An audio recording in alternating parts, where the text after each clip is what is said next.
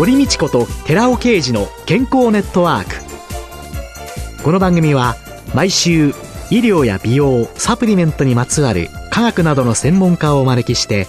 私たちの健康のために役に立つお話を伺う健康生活応援番組です。包摂体サプリメントと MGO マヌカハニーで健康な毎日をお届けするコサナの提供でお送りします。ここでコサナから番組パーソナリティで神戸大学医学部客員教授寺尾啓治社長の新刊日本人の体質に合った本当に老けない食事術発売のお知らせです。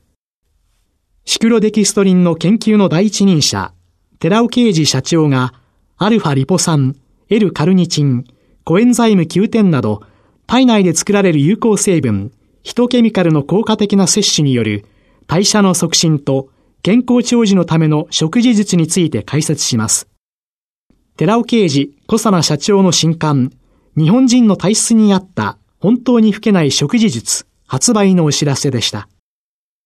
こんにちは、堀道子です。今月は木下インターナショナルマーケティング本部にお勤めで、日本ソムリエ協会 JSA 認定シニアソムリエの矢島直美さんをゲストに迎えて、ニュージーランドスペシャル、ニュージーランドワインの味わいと効能と題してお送りします。どうぞよろしくお願いします。よろしくお願いいたします。ニュージーランドってね、はい、誰もが知ってる国ではあるのですけれども、はい、まずはどんな国なんですかね？その特徴的なことだけ少し教えていただいてもいいですか？はい。ニュージーランドはですね、南半球にございまして、地図で言いますと、オーストラリアの右下ぐらいに位置しております。で、大きく北島と南島の2島に分かれております。国土の面積は日本の約4分の3くらいの小さな国なんです。日本の4分の3。はい、そうですね。でもまあ、はい、地図で見ると雰囲気、はい、そうですね。こう長くて形は、ね、北島と南島ということで、ね、とても似てますよね。よねはい。ただ人口が487万人。わおと言われております。すね、日本は1億2700万人ですので、えー、東京都多摩地区の422万人くらいのということになります。ちなみに羊がですね、3000万頭いまして、人間の6倍もいるというふうに言われております。羊の国、はいって感じですね。うん、すねはい、はい。日本と同じように周囲を海で囲まれておりまして、全体的に山がちで中央部には火山地帯もありますので、日本と同じように地震も頻発しております。時々、ね、はい、ございます、ね、日本の方も会われて。はい、そうなんです。うん、まあそんな共通点もあるんですけれども、ニュージーランドと言いますと、映画のロード・オブ・ザ・リングですとか、ラストサムライのロケ地でもありまして、雄大な美しい自然の風景を思い出される方も多いかと思います。また、ニュージーランドの国技と言いますと、ラグビーなんですけれども、ナショナルチームっていうのが世界でも有名なオールブラックスです。来年ですね、2019年にはラグビーワールドカップが日本で開催されますので、オールブラックスも来日するということになります。このオールブラックス、はい、この方々が来日されると、はい、ラグビーファンにとっては？そうですね。もう世界中からラグビーファンが集まるというふうに言われております。先月ですね、1年前のイベントとしまして、オールブラックスがもうすでに来日しておりまして、日本代表とテストマッチを行っております。日本は残念ながら負けたんですけれども、うん、とてもいい試合をしたというふうに言われております。うん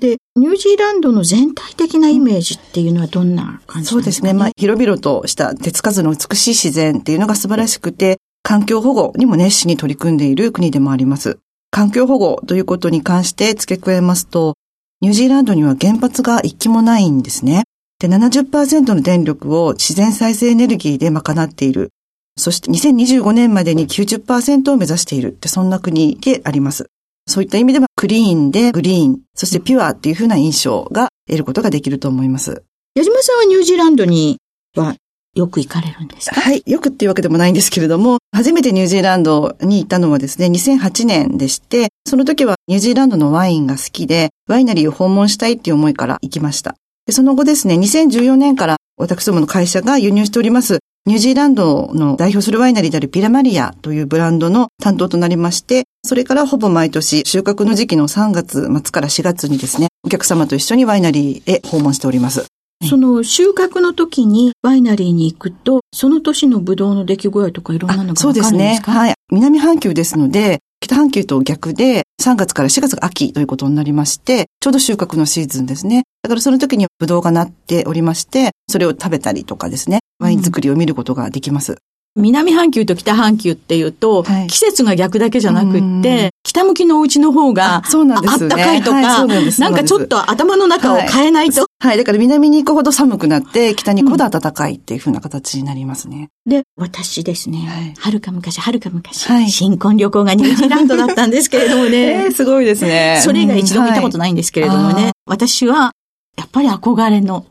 土地だったんですけれどもね、オークランドに行っただけなんですけれどもね、はい、矢島さんもオークランドは？そうですね、オークランド。昨年はですね、個人的にも行かせていただきまして、オークランドとても海の近くで素晴らしいところなんですけれども、近くに島がいろいろありまして、フェリーに乗って40分ぐらいのところにワイヘキ島というところがありまして、ここでもたくさんワイナリーがあります。で、そこに行ってですね、海辺でですね、のコテージでこう、ワインを楽しみながら過ごすということを休みの期間に過ごしてまいりました。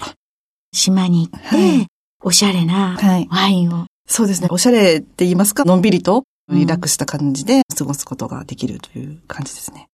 ワインについてはですね、はい、赤と白と辛口と甘口とぐらいしかわからない私といたしましては、ねすごくおしゃれなイメージが。ああ、そうですね。ただし、先生もおっしゃったように分かりにくいというところがあるので、ミステリアスって言いますか、とっつきにくいみたいなところがあって、うん、私もそういったところを初め思っておりまして、ワインを勉強したきっかけは、いかに美味しいワインを早く安いワイン、お手頃なワインを見つけるかっていうところで、私も勉強を始めたっていうところがあります。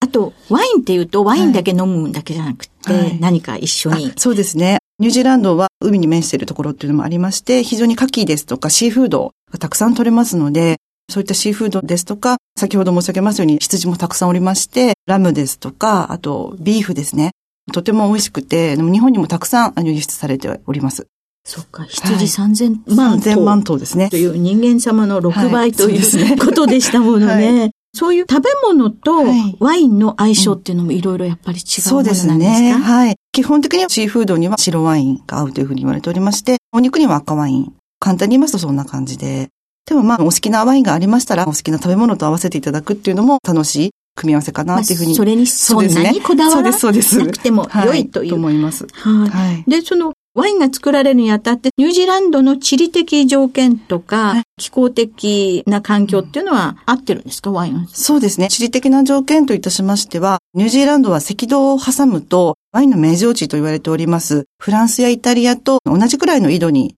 位置しております。上にいるか下にいるかの違いだけで。でね、はい。はい、まあ、大体ワインの産地っていうのはそういった以上のところにあるんですけれども、ブドウの栽培に適した環境ということで、周囲海に囲まれていて、海洋性気候というふうに言われておりまして、全体的に穏やかな気候となっております。そうはい。あまり暑すぎない地域が、あのワインの栽培に適しているっていうふうに言われております。あんまり暑すぎない。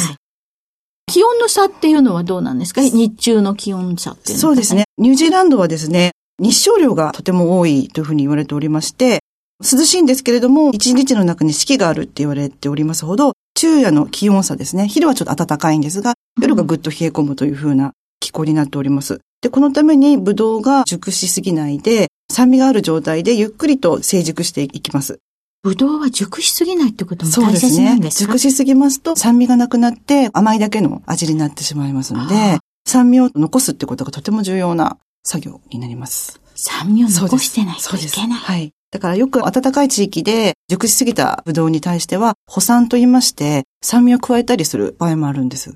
補酸、はい、補う酸。そうですね。酸を補う。はい。だから、まあ、ニュージーランドのブドウは、その酸味を良い状態で保ったまま成熟していきますので、自然な状態でとても美味しいワインができるっていうふうに言われております。じゃあ、昼夜の気温差っていうのが大切っていうことなんですね。はい、甘みと酸味。そうです。両方あるのがいいという。はい、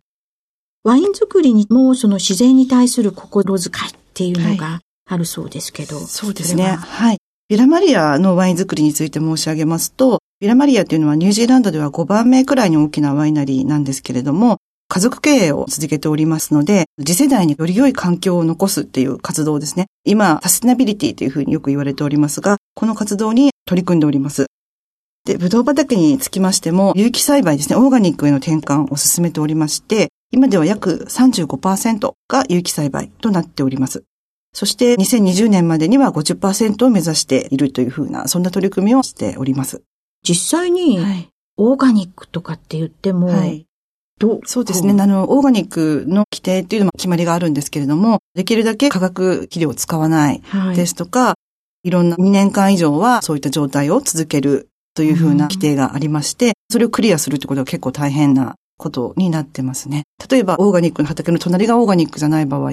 に病気になったりとかっていうことがありますので、ね、そうすると薬費を使わなければならなくなったりとか、そういった苦労があるというふうに聞いております。本当に自然に優しくするっていうことは、そね、それだけ大きな労力が必要、はい、ということなんですね。すね。はい、実際には虫が来たりとか、葉っぱを取ったりとか、そういうようなことっていうのは全部人間がするんですか？そうですね。オーガニックにする前っていうのは人間が薬で補ったりとかいうことをしておりましたけれども、オーガニックの転換をして育てたブドウっていうのが非常に耐久性が強いと言いますか、病気にかかりにくくなったというふうに聞いております。だから環境が良くなるとブドウ自体も強くなっていいブドウを作るっていうふうなことが分かってきたっていうことを言われておりますので、そういった方向に全体的にこうシフトしているっていうふうに聞いております。うん先ほどの葉っぱの除去なんかにつきましては、例えば畑にですね、羊を離していらない葉を食べてもらったりとか、そういったこともしておりますし、ワイナリーでも日中では窓からの日差しですね、を取り込んでなるべく電気を使わないようにしたりとか、無駄な排水をなくして自然を汚さないっていうふうな工夫もされております。ね、秋田の方でカルガモ農業とかそうですね。あの、やっぱり自然の共生ということがとても大事ですね。あったのが。ですね。羊ワイナリーというそうですね。ことなんですかね、うん。本当に共存っていうことですね。はい。で、詳しくは来週以降に伺ってまいりますけれども、ワインが体にいいっていうのをざっと挙げていただけますか？はい。ブドウの原料のワインっていうのは、ミネラル分、主にカリウムですね、カルシウムを多く含んでおりまして、美容や健康に与える効果が大きいというふうに言われております。特に赤ワインに含まれるポリフェノールですね、は抗酸化機能が高いと言われておりまして、その一種でありますリスベラトロールは血栓症の予防や抗がん作用があるという報告もあります。私、一応薬剤師なんですけどね。はい、薬剤師って言うとね、はい、ワインって言うとね、日本薬局法というね、はい、これは薬ですっていうのね、薬のブドウ酒っていうのがあるんですよ。素晴らしいですね、これは。その。薬のブドウ酒っていうののですね、効能効果にはですね、食欲増進、競争興奮、下痢、不眠症、無塩食事療法なんていうのが上がってるんですけれども、そういうもの製剤の正常なんて赤紫色の液で得意な方向があり、味はわずかに渋く、やや刺激性であるってこうやって書くとね、味気も何にも おしゃれでも何にもなくなるんですけれども、おしゃれなおしゃれな素敵なワイン、食として味わっていくワインについて、また来週以降伺っていきたいと思います。今週のゲストは、木下インターナショナルマーケティング本部にお勤めの JSA 認定シニアソムリエの矢島直美さんでした。来週もよろしくお願いします。よろしくお願いいたします。続いて、寺尾刑事の研究者コラムのコーナーです。お話は、小佐奈社長で、神戸大学医学部客員教授の寺尾啓二さんです。こんにちは、寺尾啓二です。今週は、マヌカハニーでピロリ菌を退治できる理由というタイトルでお話しさせていただきます。この研究者コラムでは、すでにマヌカハニーの MGO はどのようにして悪玉菌を殺すのかというタイトルで MGO の抗菌メカニズムを説明しています。そこでは運動性や酸化性に関与する弁毛や繊毛はタンパクで作られているので、弁毛や繊毛に MGO がくっつくこと。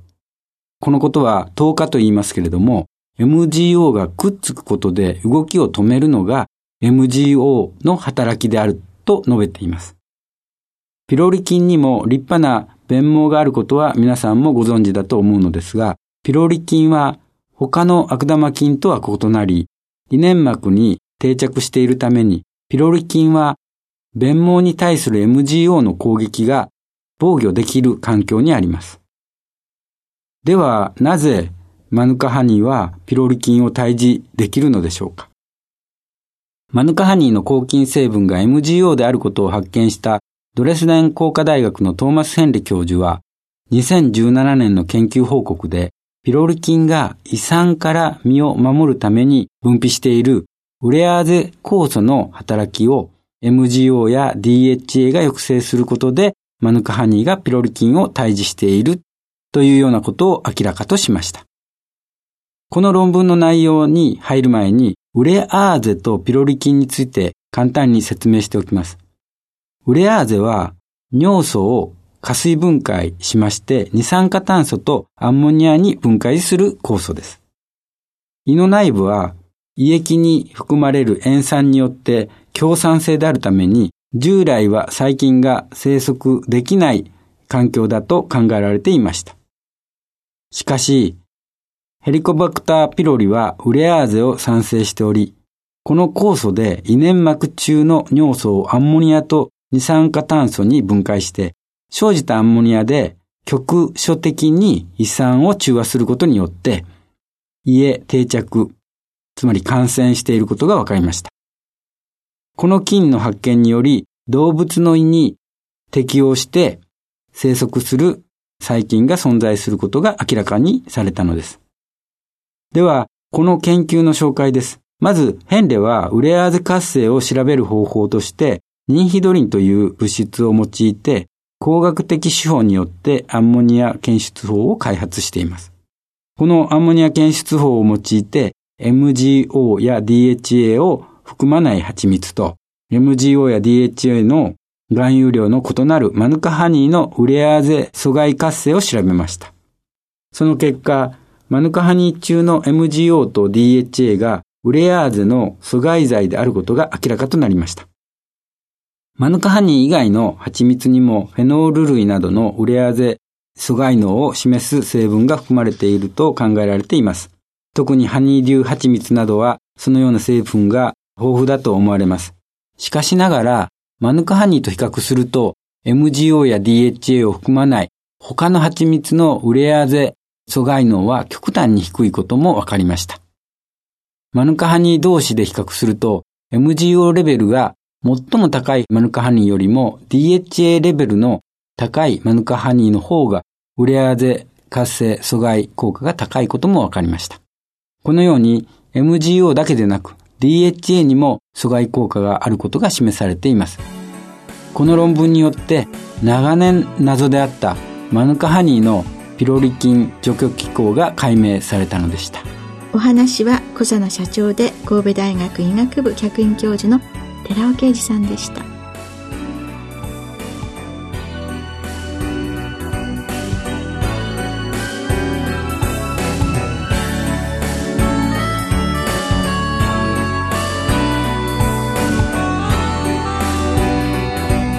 ここでコサナから番組お聞きの皆様へプレゼントのお知らせです。